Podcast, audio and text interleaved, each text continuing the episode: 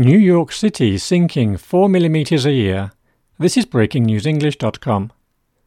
Scientists say New York City is sinking by up to 4 millimeters a year under the weight of all its skyscrapers.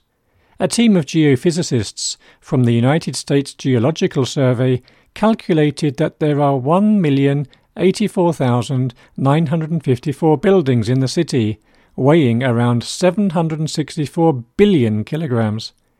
This weight does not include fixtures and fittings in buildings, the transport infrastructure, or the weight of the city's 8.5 million inhabitants. Lead researcher Dr. Tom Parsons said the gradual subsidence, coupled with rising sea levels, could make New York prone to natural disasters. He warned that every additional high rise building could contribute to future flood risk especially along coastal and riverfront areas. The researchers compared what is happening to New York to the problems Venice and Jakarta are having. Venice is experiencing more floods despite the construction of a $5.3 billion system of seawalls. Indonesia is building a new capital city from scratch because Jakarta is sinking.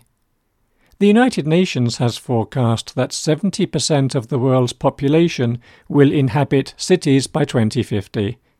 Parsons said, When you build a city and it gets full of people, you end up with subsidence.